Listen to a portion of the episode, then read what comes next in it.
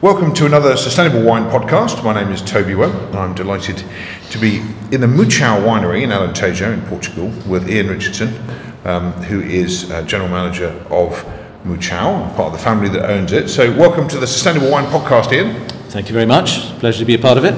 Thanks so much for showing us around your um, rather enormous estate, and I know there are a lot of large estates here in Alentejo, um, but we've, we've seen quite a lot um, of your vineyards, we've seen the, the, the various cork forests and, other things that you have here.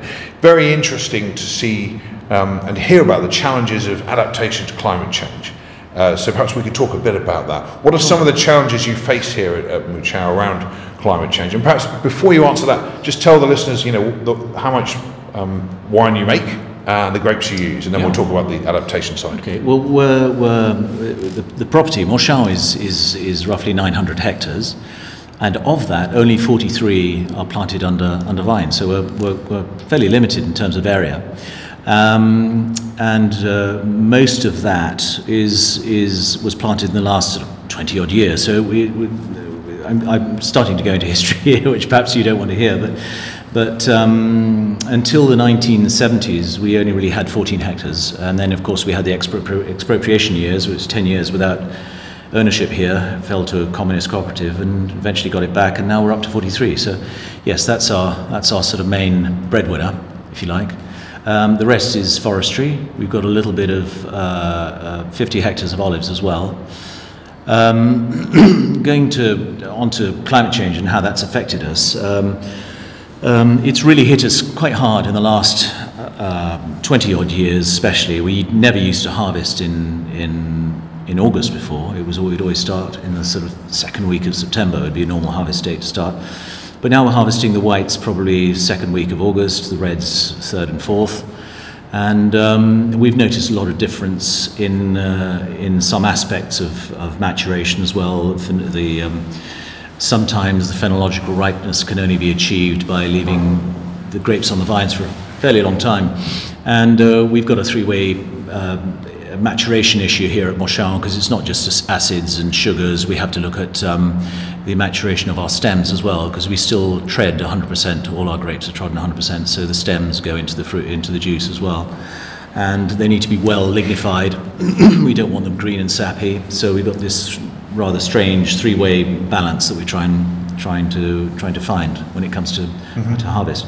Um, climate change, the biggest impact it's really had uh, for us here is um, throwing that sort of balance. Uh, uh, quite a bit further out. So we've got, uh, when you get up to Baumés, let's say 14 and a half, 15, we've still got some rather green and sappy um, stems.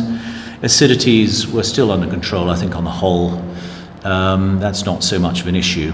Our biggest challenge really is in the vineyard. So, um, in our worst years of, of, uh, of uh, worst years we've had problems with, with uh, heat and, and, um, and lack of humidity, uh, it, it's, it's been fairly obvious to us that the vines that, that really withstood um, these stress conditions were those that didn't have any irrigation.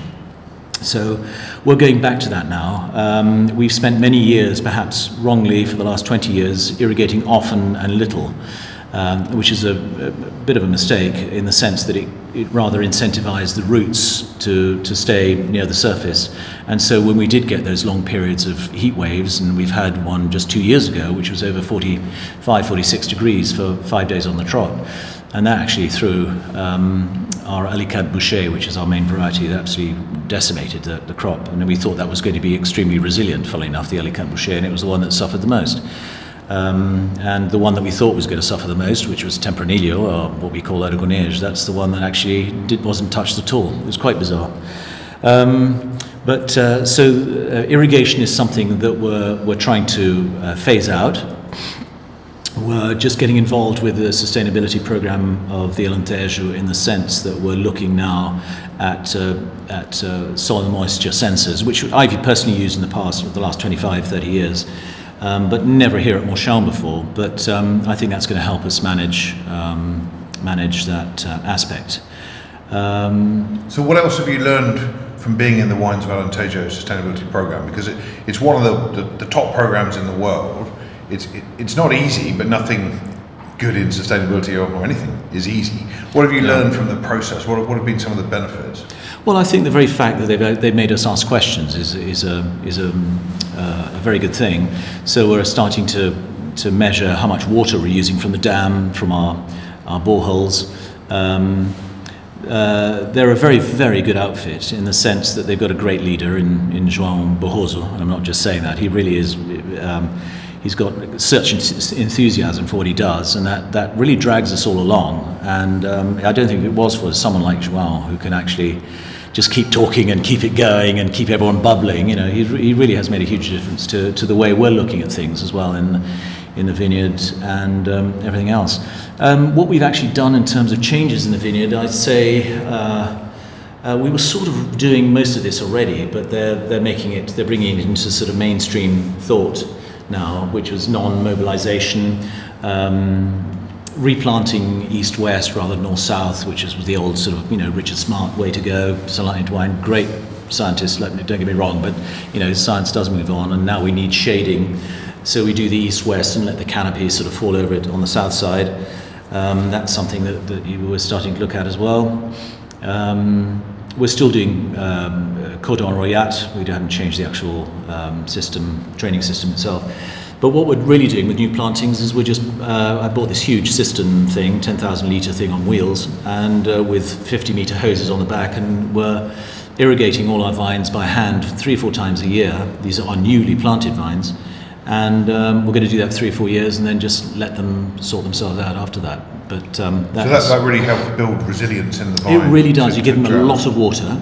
So you really want to give them uh, maybe 20 to 35 litres of water per irrigation, and then go back five weeks later and give it another another shot, and do that three or four times. Obviously, weather dependent. If it rains in the meantime, mm. it's great. But a bonus, and it's not likely, but. Um, but yeah, that's uh, that's really. Is that an unusual practice? Is that something you came up with, or, or, did you hear about it from others through the the Wines of Alentejo program or, or elsewhere? No, um, that's just something that we looked at it. I mean, I think intuitively we saw what was happening with the, the irrigated vineyards on, on. There's not too many of them, and we haven't really used in the last seven or eight years. I wanted to wean them off uh, uh, their irrigation, but it's a bit naive or a bit utopic to think that that can actually work because the rooting system, and it's been there for 25 years, you can't really retrain an old vine to do mm. something different at this stage. So we're going to have to keep irrigating some of those in particular difficult years, and this is really why we're asking um, uh, the CVRA and João Barroso to sort of help us out with um, with the amount of water we actually apply to the to the vineyards. Do you think you can learn from other parts of the world about what they're doing around adaptation? I mean, part of the mission of the Sustainable Wine Roundtable, which we, we run, is to try and bring winemakers, grape growers together amongst other parts of the value chain to talk about how they can share lessons in, in areas like adaptation. Well, I always I always turn to Australia because that's that's I always think they're they're ahead of the game compared to most other countries when it comes to viticulture, and uh, um, I, I, do read their their mags regularly, and uh, I just love reading. I mean, there's not much coming out of late as to what you can do to actually uh, better your.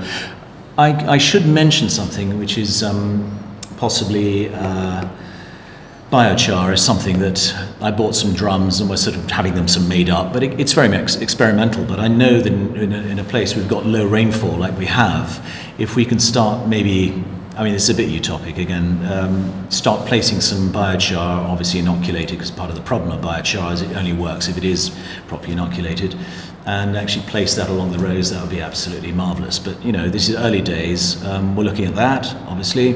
Um, there are different systems for, for, for um, storing water on the surface, which they use in Jerez, for example, where they actually have uh, undulating um, against the gradient uh, um, uh, ditches, as it were. Um, there's an, there's an old vineyard, but we're ripping it up, so there's no point in talking about that. But we would have, we, we had considered using that as well.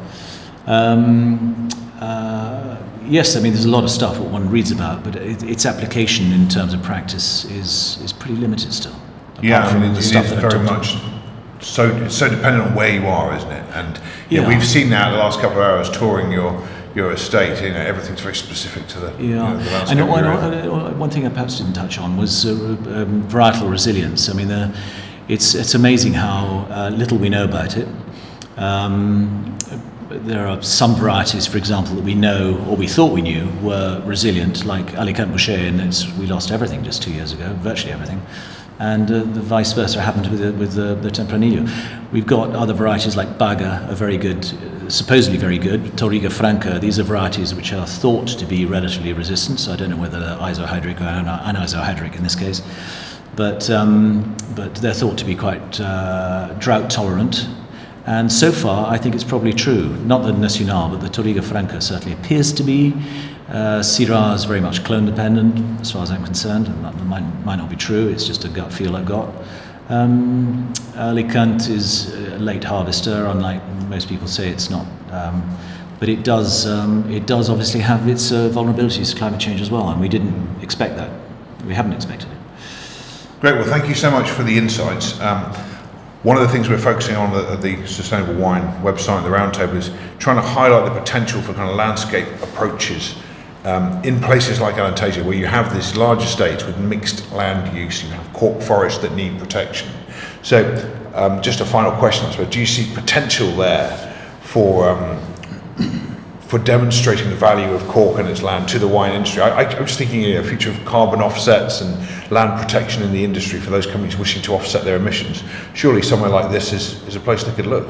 Yeah, I mean it's it's uh, it's really uh, we've got two companies here. One is one is uh, basically forestry, and the other is is wine and it's very much a function of where you're going to place your boundaries, whether the company or geographic or whatever. But, but um, yes, there's there's definitely um, um, an interest in certainly within the Mouchão itself of being able to do that.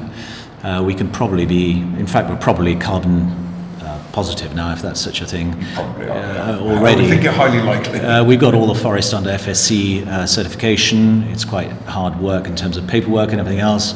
We're, we're about to do the carbon um, under the ecosystem services as well through FSC, but that's in the forestry. And then we're looking at whole farm uh, uh, systems, uh, ways of auditing as well. So that's probably going to happen this year. We're expecting that to be started, or at least we have a baseline created by the end of uh, 2022.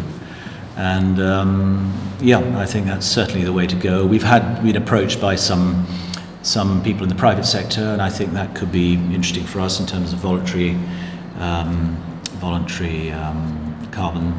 Uh, but uh, it's still early days. From a regulatory, regulatory point of view, we're still a little bit in the dark. It's a lot of stuff out there that's not very clear. Mm. And what we'd like to do is just do a very, very good appraisal and, and good, um, uh, uh what's the word, baseline uh, project so that we know that we can doing something that it's serious. In other words, that we can actually make a make a good difference, and and, and people can look at it and actually yeah. understand that it's uh, making a difference. Well, I mean, I think there's so much interest now in effective land use. You know, I can see once some of the current complexities are worked out, there could be some serious potential for for land like yours to be enhanced and protected by um, you know, with the assistance mm-hmm. of others. Um, so let's see how that plays out. And Iain, thanks so much for your time and hospitality. Today. Oh, it was a huge pleasure. Thank you so much for allowing me to be part of it.